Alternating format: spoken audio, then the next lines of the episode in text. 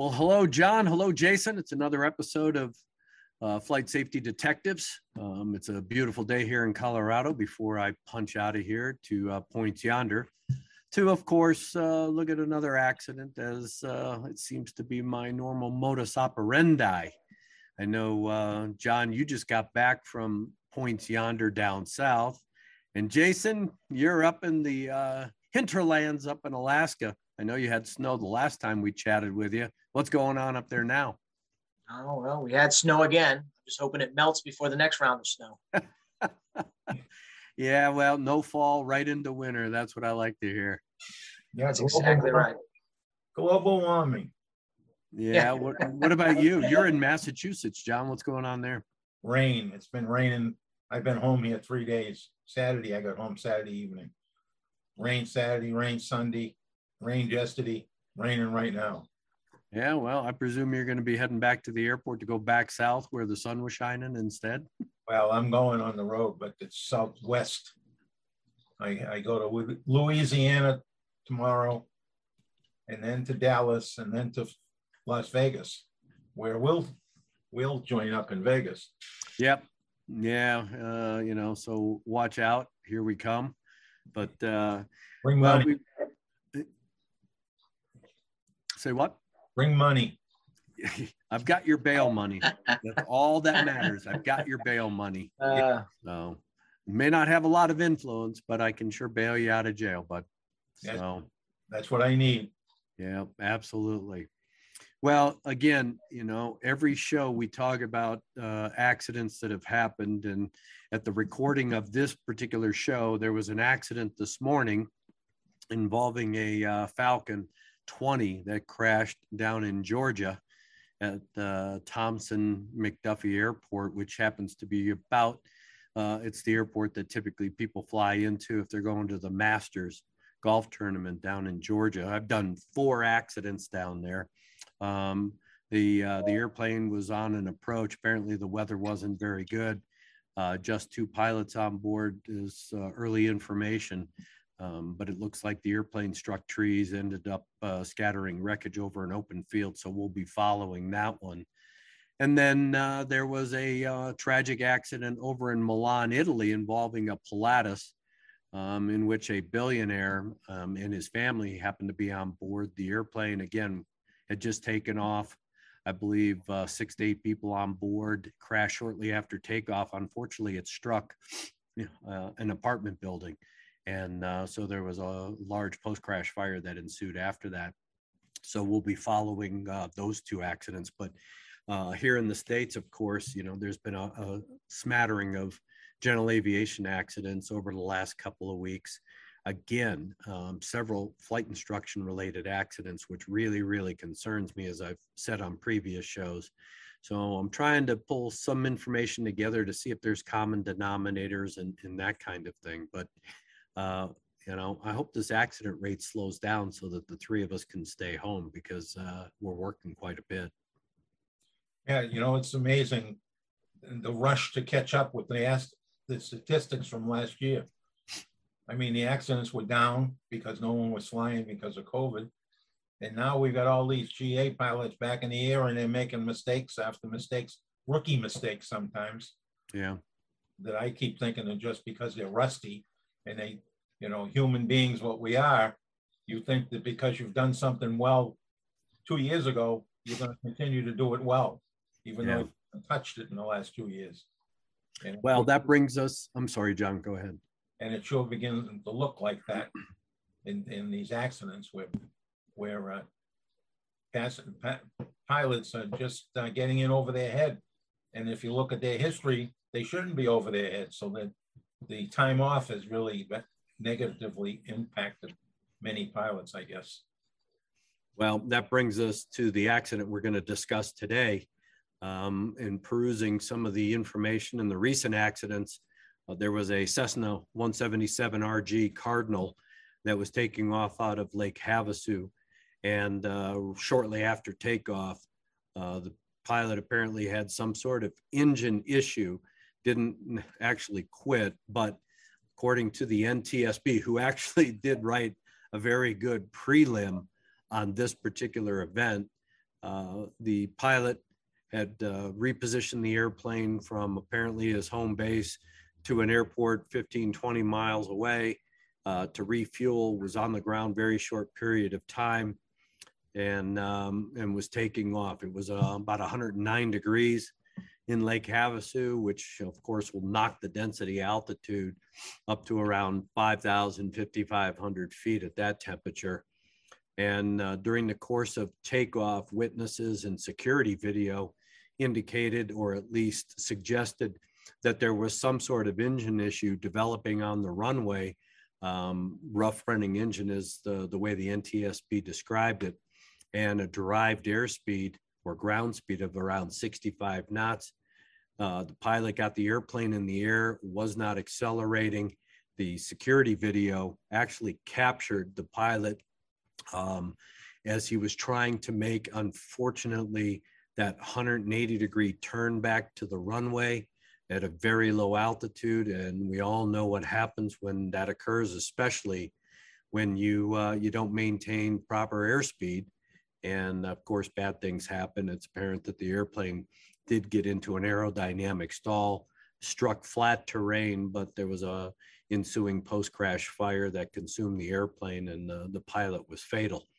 Um, the focus of this particular investigation, based on a very complete NTSB preliminary report, including pictures, uh, suggests two things. One, there is definitely a problem with this engine and the maintenance and operation of the engine. And then part two will be operational aspects by the pilot in dealing with this rough running loss of power apparently type scenario and what he did to attempt to get the airplane back to uh, to the runway. So I've got you two maintenance gurus here. Let's uh, let's break it down. You both have uh, reviewed the uh, the preliminary report with the the pictures. So I'll start with you, Jace. Give us uh, you know your twenty thousand foot view, and then we'll hone in on some specifics.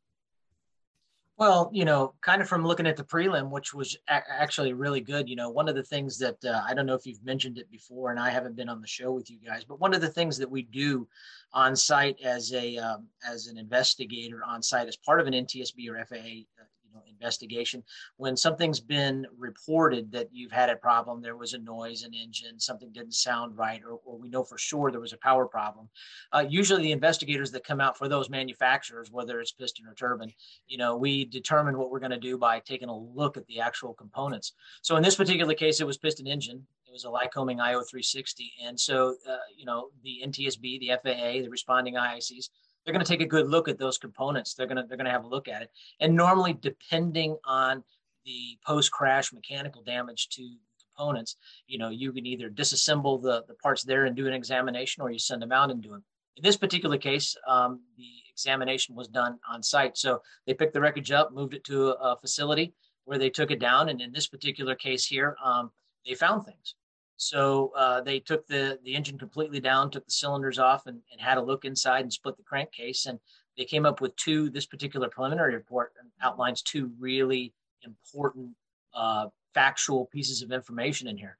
Uh, they, they found that the, the, the, the, piston rings were fractured, uh, allowing blow by by the by the uh, uh, by the cylinders through through the pistons, and they also found um, the lifter valves were uh, severely degraded at the surface, if you will. They're starting to come apart. So, you know, it's referred to as cam lifter spalling. And, you know, they're starting, the corrosion gets into the surface and then they start, you know, coming apart via corrosion. So those two things were noted and, and documented in here. And so that kind of uh, brings us up to another point about, uh, you know, preventative maintenance and, and overall annual inspections. John, what did uh, what did you see when you uh, were reading the report and saw the pictures? Well, as soon as I saw the pictures, strong evidence of corrosion on the piston crowns, which is something you you in a normal operating engine you don't see. You can see the blow by on the skirts of the pistons, on two of them in particular. So it's telling you right off the bat before you even look. You didn't have to see the broken rings. There's a great big billboard right there telling you we got a broken ring on this piston. We got a broken ring on this piston.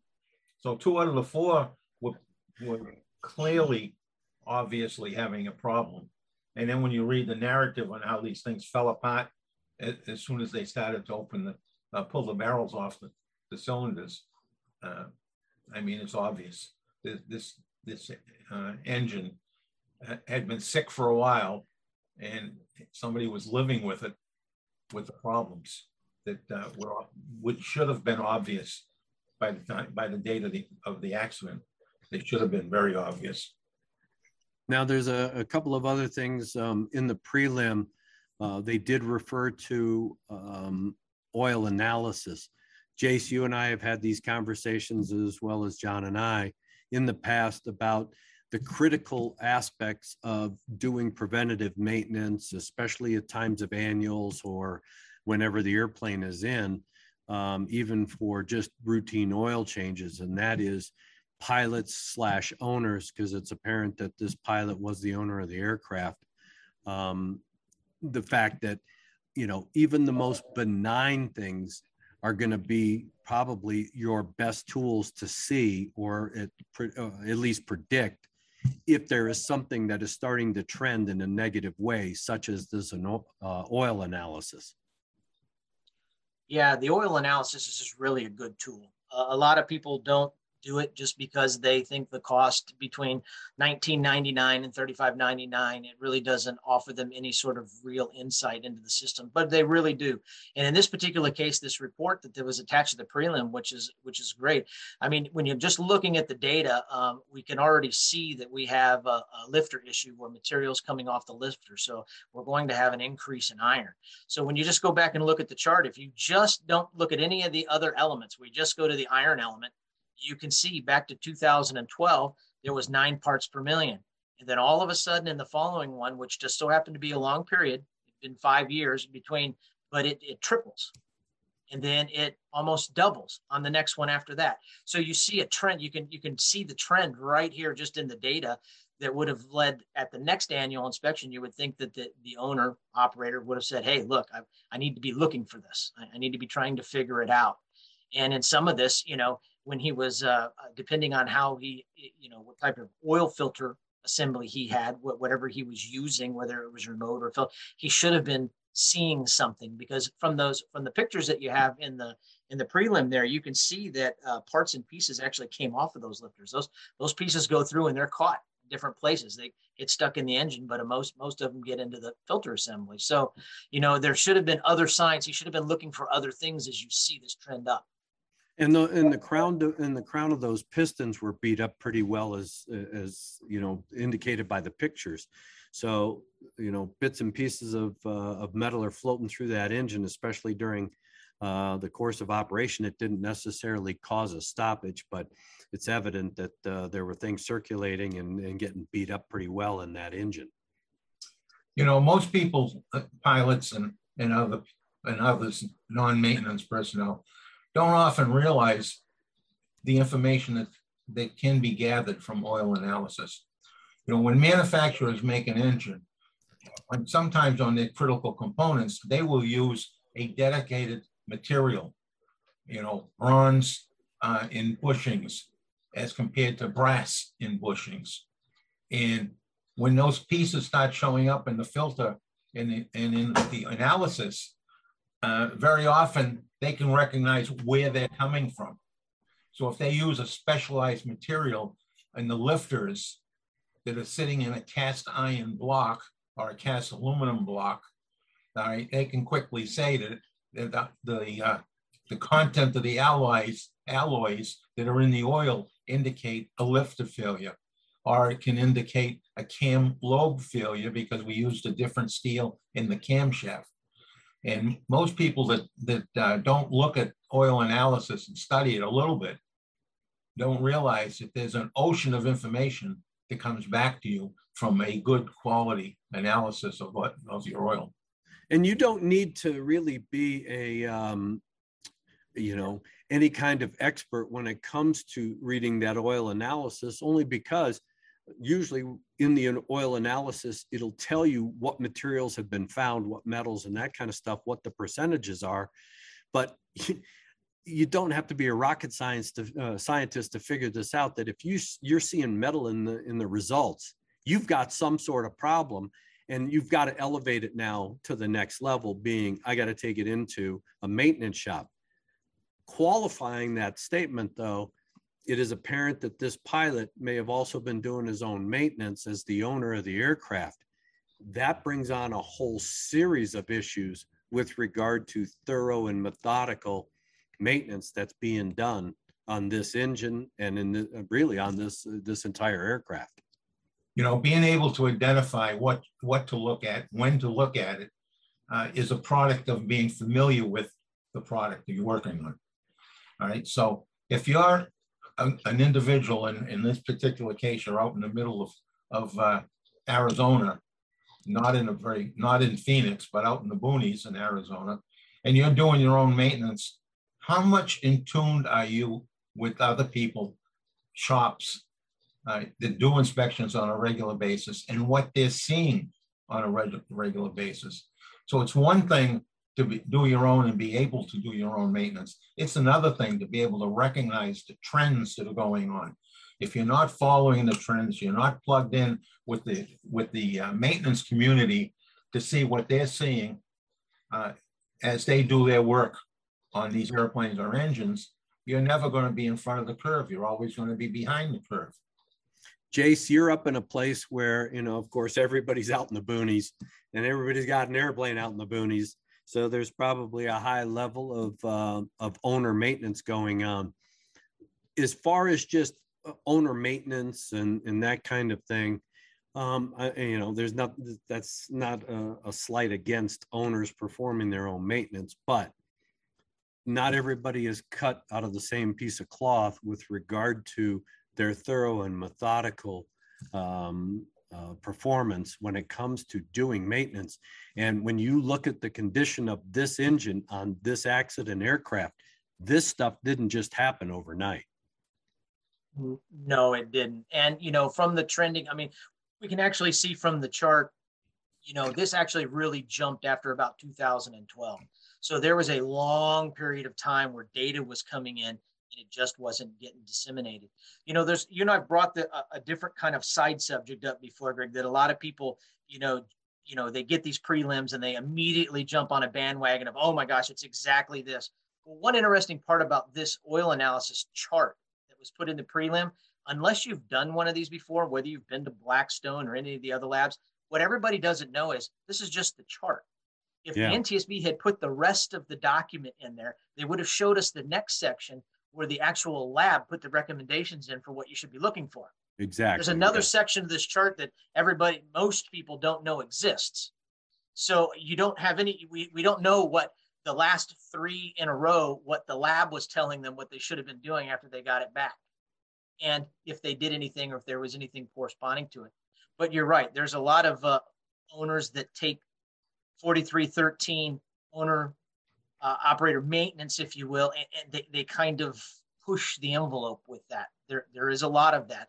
And when they kind of push the envelope on doing those things, uh, like John was saying, you know, they're not in tune. They're not with the local shops. They haven't been, you know, maybe they haven't been reading the latest service letters and service bulletins and mandatory service bulletins. They're not kind of up to date on those kinds of things. And they, they really don't know what they're really looking for. It's just if they stumble onto something you know, one of the other things about the pictures that we're looking at, you know, when John was talking about the blow by, you know, when you have blow by, you've got excessive crankcase pressure. And when you, and more than likely, when you have excess crankcase pressure, you're blowing oil overboard. So what was the oil, you know, are we seeing an oil consumption rate that should have been happening at the same time? So not only are we having a cam, you know, some sort of a cam lifter issue, we've got the blow by with the crack rings, you know, is there, there's probably several things here that either he hasn't dealt with before, or maybe he has that he just hasn't put all the pieces together that there was a problem. And with that high uh, crankcase pressure, uh, you'd be blowing it overboard as well.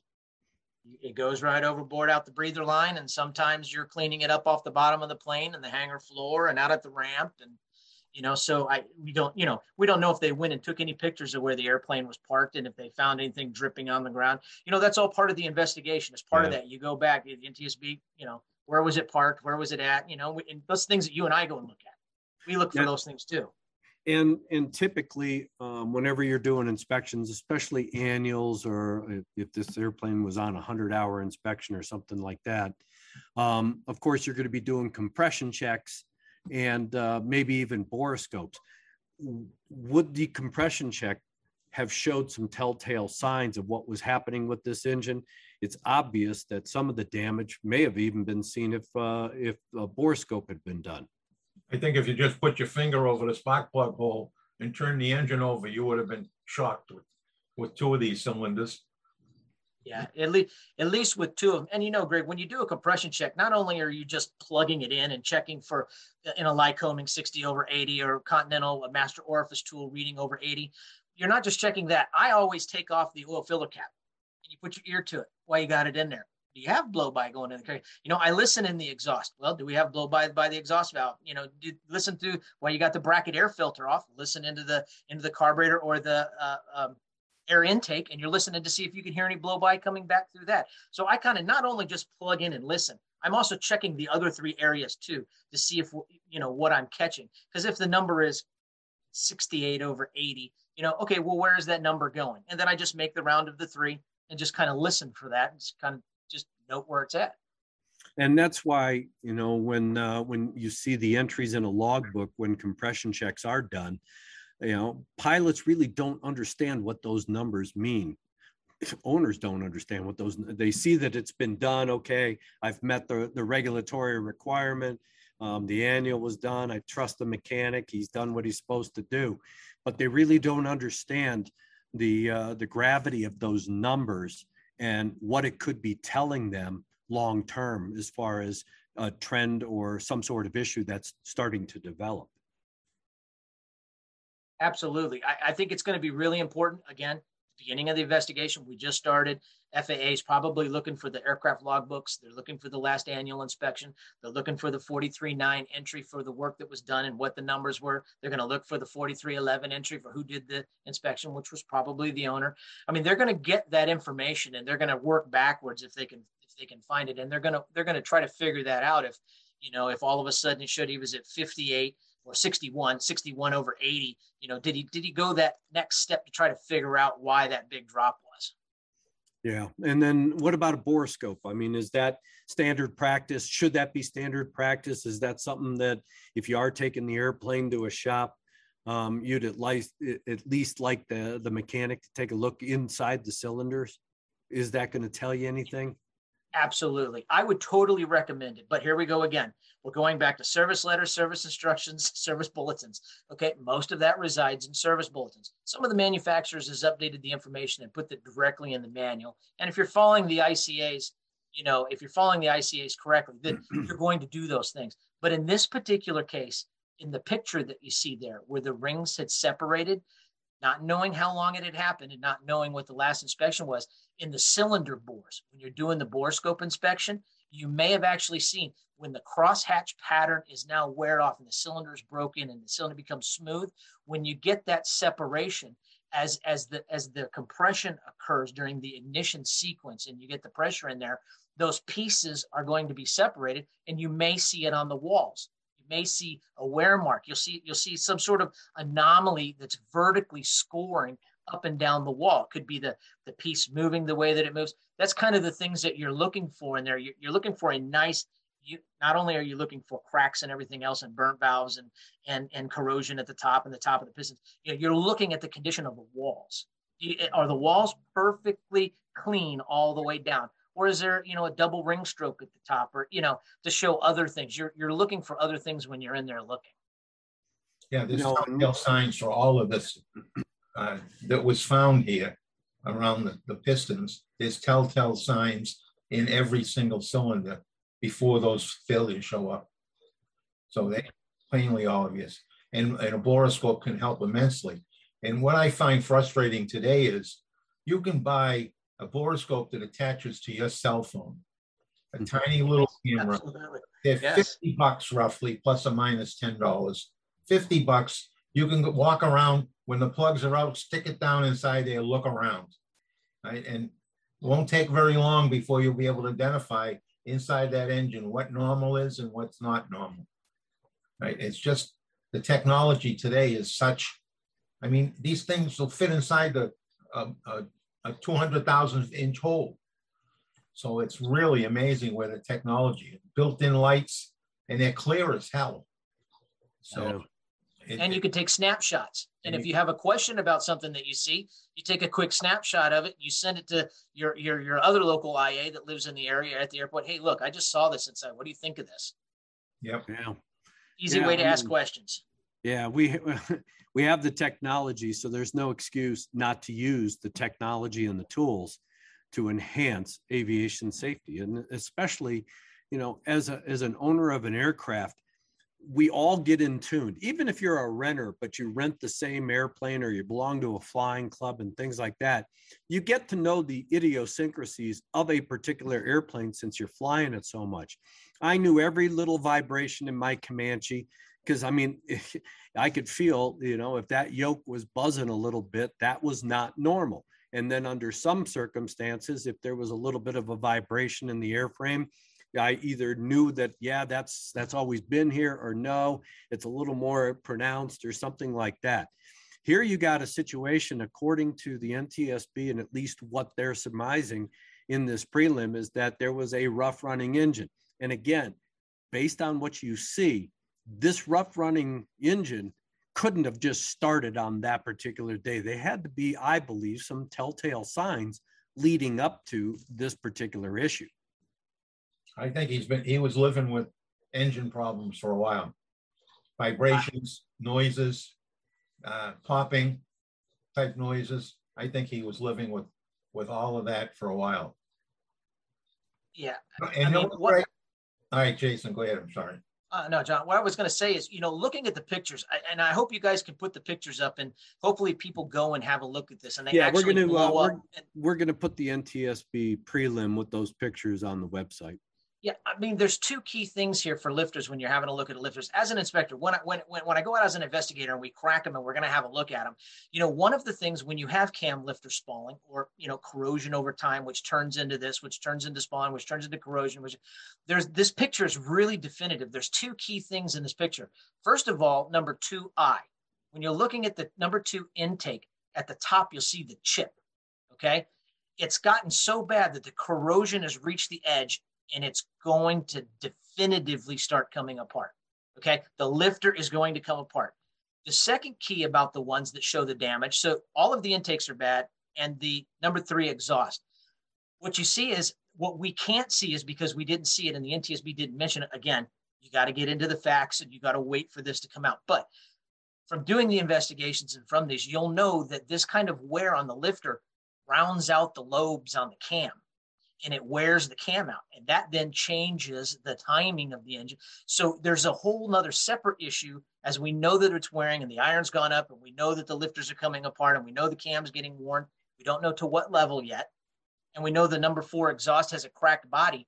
There's def- the- we, we're right at a catastrophic event here coming soon. We've got all of that and you can tell from the again from the lifter bodies they're not smoothed over normally when the corrosion kind of stops and, and the cam wears in and wears down a little bit, it smooths it out. Well, this is these are still rough and rigid and they're not smoothed out. So the damage is continuing. And it's only going to get worse. It doesn't, it never fixes itself. It only gets worse. And the thing that concerns me is that, again, when you think about it as a pilot, you taxi out. Of course, you you know you're supposed to be doing an engine run up, mag check, and all that kind of stuff before you end up pushing the power up to take off.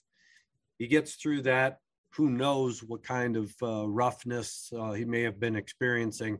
And then, of course, with high density altitude, we always know about whether or not the taxi's real long, or of course, at high altitude, you have to lean the mixture so that you don't have an overly rich mixture, which of course could give you, you know, a, a bit of a false rough running engine. That is, it is going to run rough, but if it was a mechanical problem causing the rough running engine, you may mistake it for, "Ah, I just got to lean the mixture and it'll go away. All that being said, now you got a pilot who pushes the power up. He's running down the runway. The airplane isn't as isn't accelerating as it should.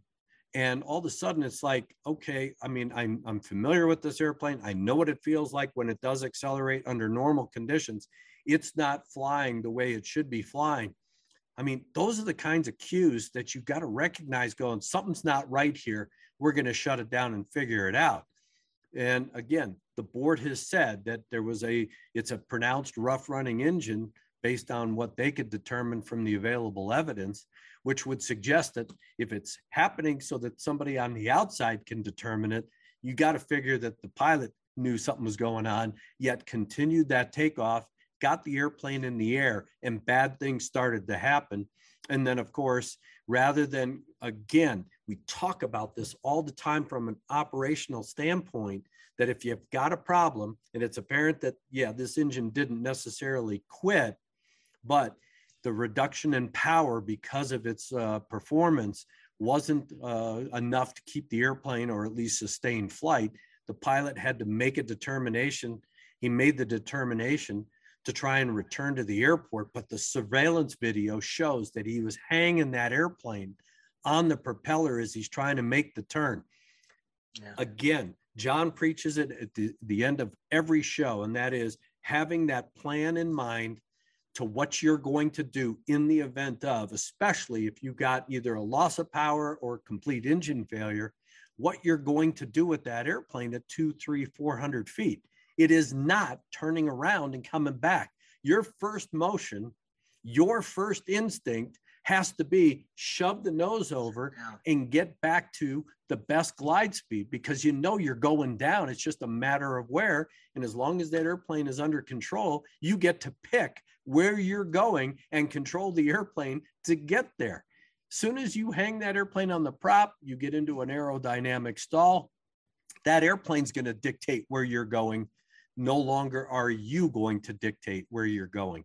And it's just very, very, very frustrating when you see accidents. And according to some of the uh, comments that I've seen regarding this particular pilot, they they said, "Oh, he was very experienced. He he participated in angel flights and things like that." That's all admirable. We don't know exactly how much flight time in this airplane or total experience.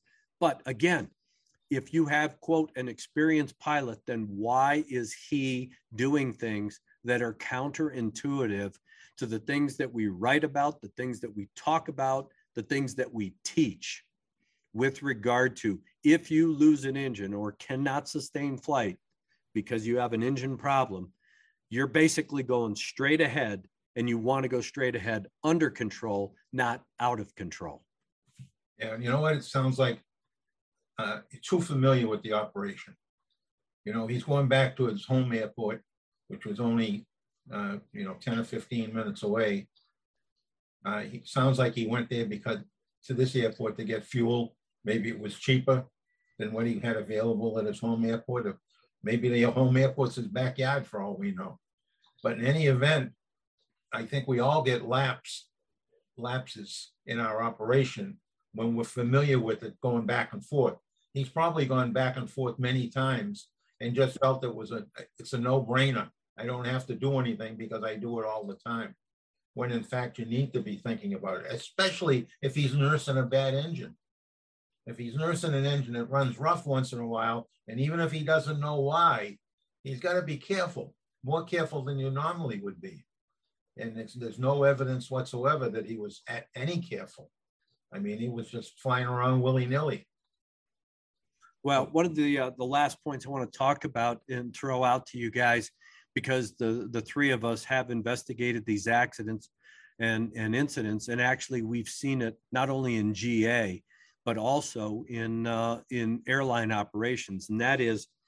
You got an airplane that's at an outstation. We're talking big airplanes, commercial operators, that kind of stuff, where they may not have the appropriate services, yet the crew decides they're going to try and milk this airplane back to to a home plate or you know home base where they know maintenance exists now you have a general aviation pilot who's at an airport that may not have maintenance services um, necessary and all of a sudden now they go well i'm only 10 minutes away. I'm only 15 minutes away. If i can get the airplane in the air i can get it back to my home airport or where i know that i can work on the airplane because i got my tools and that kind of stuff. I don't want to leave the airplane at this you know this airport. Those kinds of influences factor into decision making and a lot of times it's poor decision making and that's when the three of us end up going to work. Jace, I mean, again, you live in an environment where, yeah, you have an airplane out in the boonies, you know, what what is the mentality of trying to milk it back to some place rather than you know what? It's going to cost me a little bit but i've got to get somebody out there to fix it before i fly it.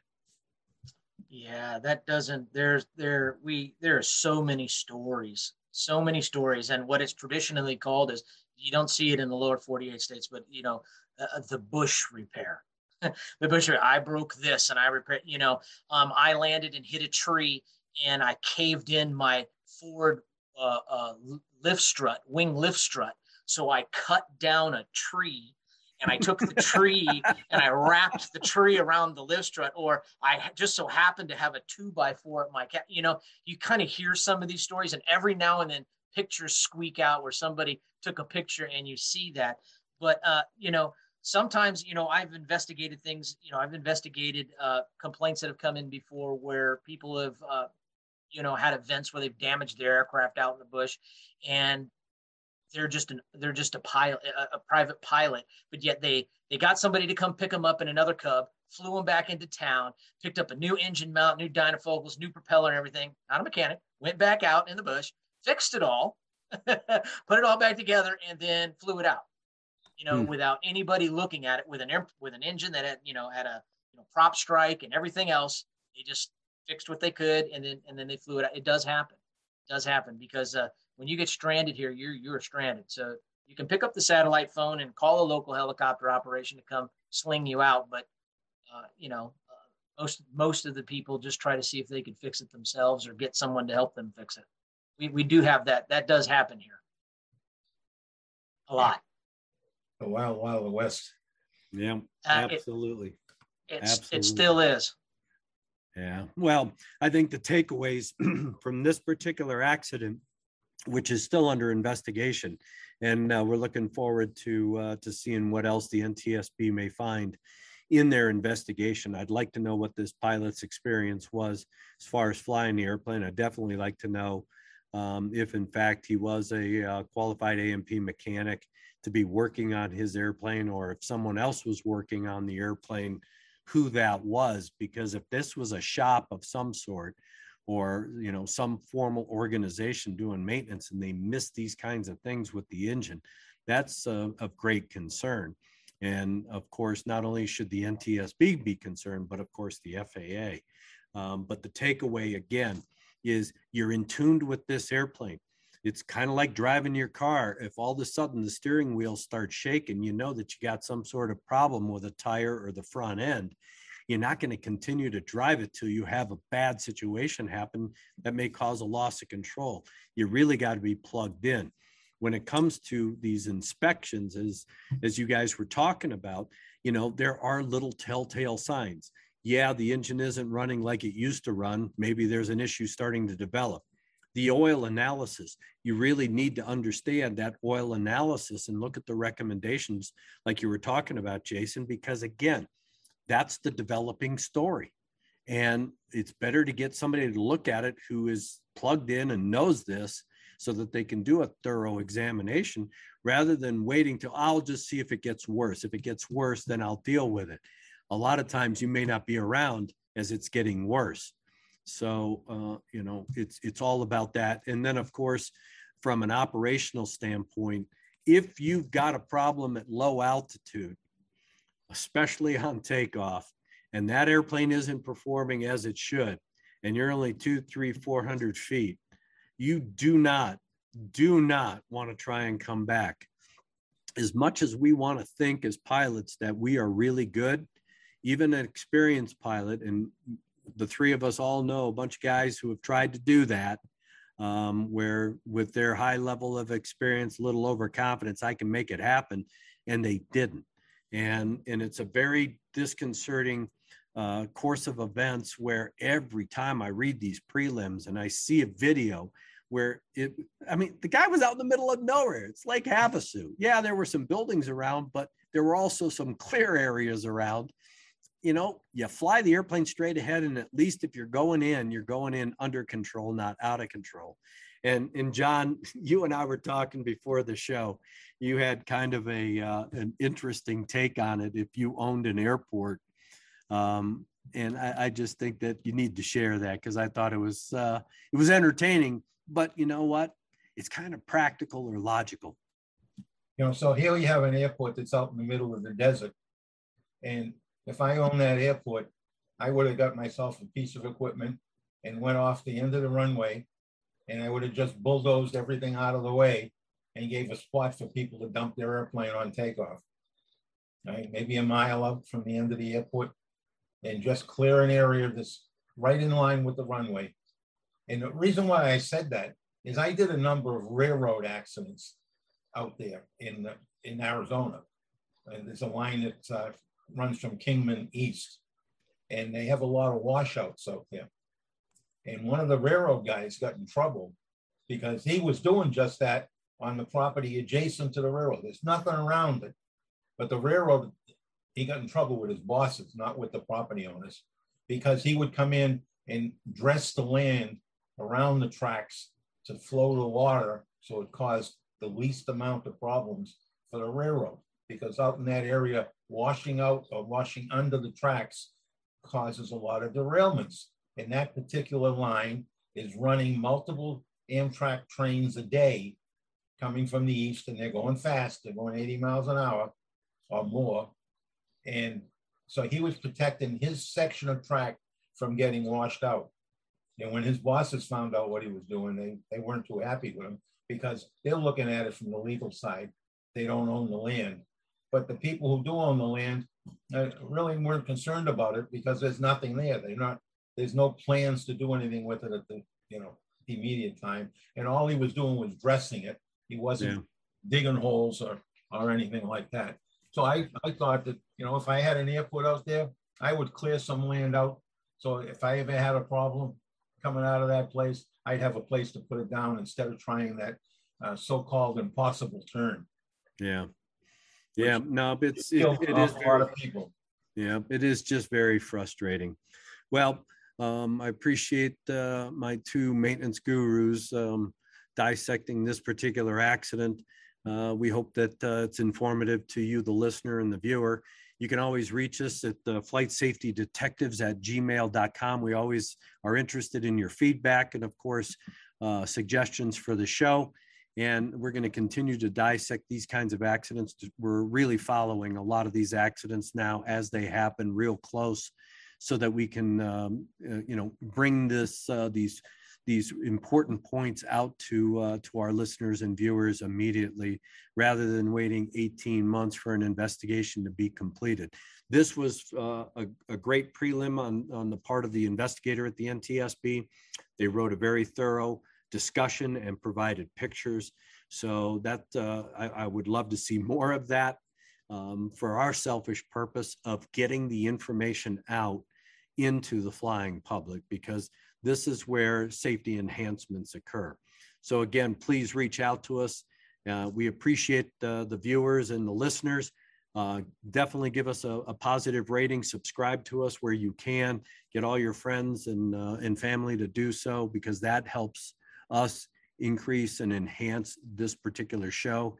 Jason, I'm going to give you a, a comment because I always have to leave the last words to my buddy, the honorable John Goglia. So, any uh, any words of wisdom from you, bud? Okay. That's to you. Yeah, I'm throwing to you, Jason. yeah, but you always go to John. You don't have to go to me. Look, like like you and I've talked about, I can't I, I can't really actually wait until the docket's done. I know it's going to be 18 months, 24 months till we get this inspection report on this. There's a lot here that's not here. Yeah. So, you know, once we once we get this, and this is you you are absolutely right. This is the kind of stuff that needs to be put out in the forums, social media. We just need to post it and let everybody know, hey, when you have these common things and you see some of this stuff, look, you need to look into it a little bit more because there's more than meets the eye here, and you don't want to be this person. And and we need to be able to get that message out and try to put the brakes on the the, the accident rate, which is going up, kind of help put the brakes on some GA things that are completely preventable if you find stuff like this. Yeah. So we just need to try to get that done. And the and the five year lapse for the oil analysis bothers me. Absolutely. I own this airplane. Five years you didn't do oil analysis. And he allowed all this, what we're seeing in the pictures, just to continue and fester. Uh, this Ye- crazy. Yeah, I I mean when they opened it up, I, when we see the pictures, all those parts and pieces that broke off of those lifters and stuff that they went through the engine probably several times in little pieces and fragments. I I'm sure we- we're not we're just getting a very small tip of the picture there, but once we get the final, you know, tear down report and we get to see it, there's going to be some really good things in there that, you know, we need to follow up. We need to come full circle on this one, and make all that stuff available later on. Yeah, when, when Greg finally gets his hand on his airplane, you need, to- you need to make sure that we. Yeah, well, that's uh, good that, that's at it. why that's why we always appreciate our sponsor Avemco Insurance. So it's up to you, John, to, to bring it home. So uh, talk about Avemco and give us your last words. Okay, so as Greg just mentioned, this show is brought to you by PAMA, the Professional Aviation Maintenance Association, as well as Avemco Insurance. Avemco is the largest uh, general aviation insurer. They insure not only hull uh, liability uh, for flight instructors liability. Uh, if it's general aviation, Avemco is in that marketplace, and they're knowledgeable not like going down to your local insurance guy, you know, and as I was thinking this through just now, I was thinking when I did my 36 Chevy, I went to my local insurance guy and uh, it wasn't a great experience. And finally, I went to one of the specialties insurance companies, uh, Hagerty, I'll give them a, a, a top pitch. And uh, what a difference. They knew exactly what was going on they ask pointy questions about powertrain and what I've done to the to the vehicle and so on. And that's a, exactly the kind of experience you're going to get with Avemco. And the reason I can say that is I heard them live in Oshkosh talking to customers, and I was impressed by by some of these people that were not pilots and what they knew and understood. So if you got a, a need for insurance, give them a call. Mention a show, you get five percent discount which is not too shabby for just listening to us go blah, blah, blah. Only you go blah, blah, blah. The rest of us have some really good stuff to talk about. And we do have some good stuff to talk about. So with that, without any more comments, I will say, if you're gonna go flying, pre-plan. Uh, Plan for an engine failure on takeoff. Plan where you're gonna put that airplane down. Look out in front of you and make sure you understand what the terrain is like. Where there's gotta be a hole where you can successfully put it down and walk away from. And we see a lot of that happening. Right? Do a good pre-flight. Uh, free from distractions. We just did a show on distractions. I've got a number of, of emails from people that I know personally talking about their problems with distractions in airplanes. And it's not just the GA side when they have their friends out there with them. It's the corporate side and it's the air carrier side. Uh, distractions just break your train of thought and cause you to overlook things, forget things, right? So be really clear. Do a thorough checklist, thorough pre-flight and thorough pre-planning for your flight. Three steps. Plan it, look at your airplane real well. I love touching the airplane. Go out there and touch the airplane. Makes a difference. We, in a, a, a while ago, we did a show where somebody found the, the problem with a wing by wiggling it. Right, and the wing was had spot problems. I, you've got to do things like that. It means an awful lot. It can make the difference between life and death often. So please think about what you're doing before you get in the airplane. And if you do fly, fly safely and not rusty. Fly safely. That's right.